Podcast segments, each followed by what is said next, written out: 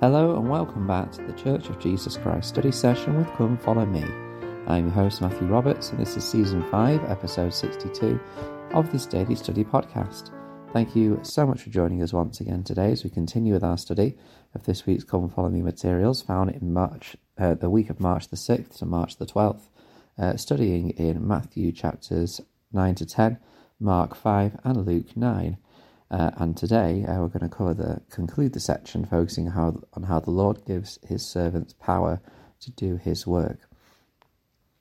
So uh, there's a lot in this section, and uh, we're going to go straight to verse uh, 22, where the Saviour says, "And ye shall be hated of all men for my name's sake, but he that endureth to the end shall be saved."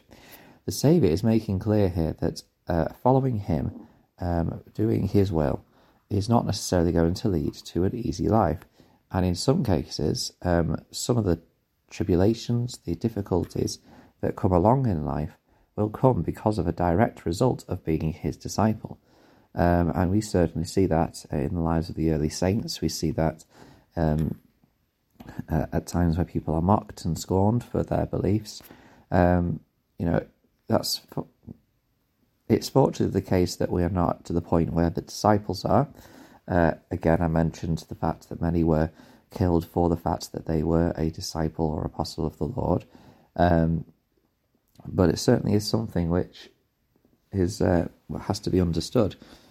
Um, that there may well be some persecution or difficulty or some sort of um, negative impact that comes because of our belief in the Saviour, but he is always with us, um, and He'll strengthen and help us uh, to get through it and to endure to the end.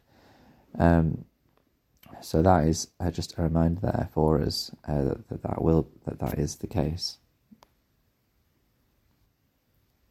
What is uh, interesting, actually, as I mentioned, that the Saviour says that He will support and help. Um, in verse 29, there's a really comforting verse, actually, that says, Are not two sparrows sold for a farthing? And one of them shall not fall on the ground without your father. So he's pointing out that, you know, sparrows, which are very cheaply sold, uh, two for a farthing in those days, they are known by the Father. In each individual one is known by the Father, and that, you know, how much more will he be aware of us and our difficulties and the things that we need? Um, in verse 30, but the very hairs of your head are all numbered. Fear not, therefore, ye are more value than many sparrows.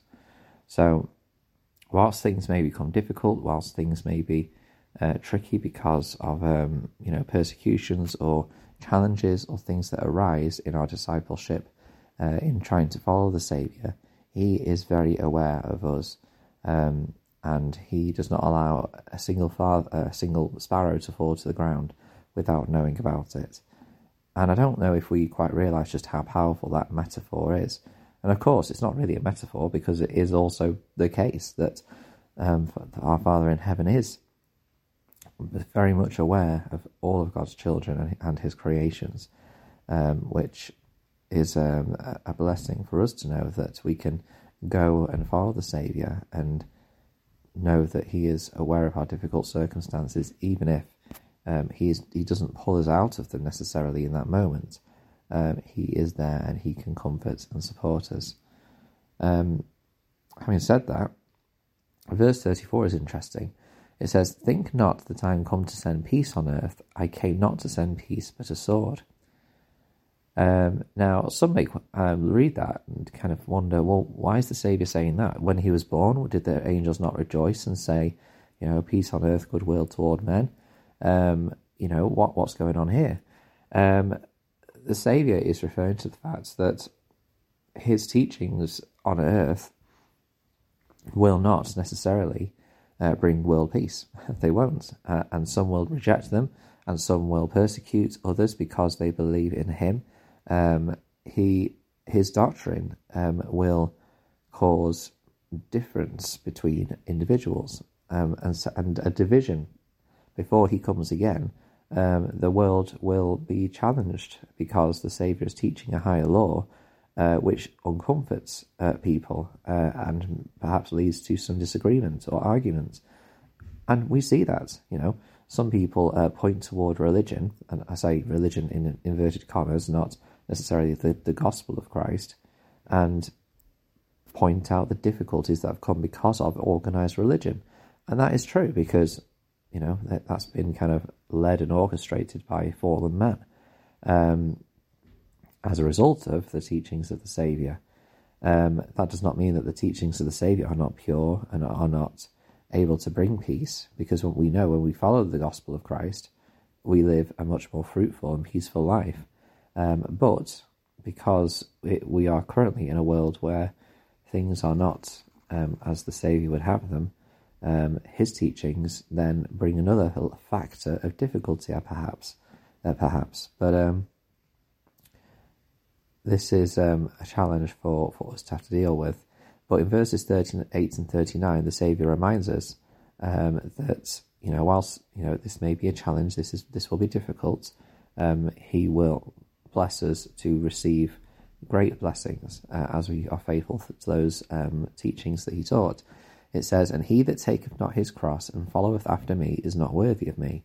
He that findeth his life shall lose it, and he that loseth his life for my sake shall find it. So it's this idea that, you know, when we lose ourselves in the service of God, when we um, kind of not well, when we sacrifice, when we sacrifice uh, comfort, when we sacrifice um, a peaceful life because we don't necessarily go out and try and do the right thing, then we won't receive the blessings of trying to do so. Um, Elder Gerrit W. Gong said this quote, when we come to God's great commandments to love Him and those around us by covenant, we do not as stranger or guest, but as His child at home. The age old paradox is still true. In losing our worldly self through covenant belonging, we find and become our best eternal self. Free, alive, real, and define our most important relationships. Covenant belonging is to make and keep solemn promises to God and reach and each other through sacred ordinances that invite the power of godliness to be manifest in our lives. When we covenant all we are, we can become more than we are. Covenant belonging gives us place, narrative, capacity to become. It produces faith unto life and salvation. Close quote.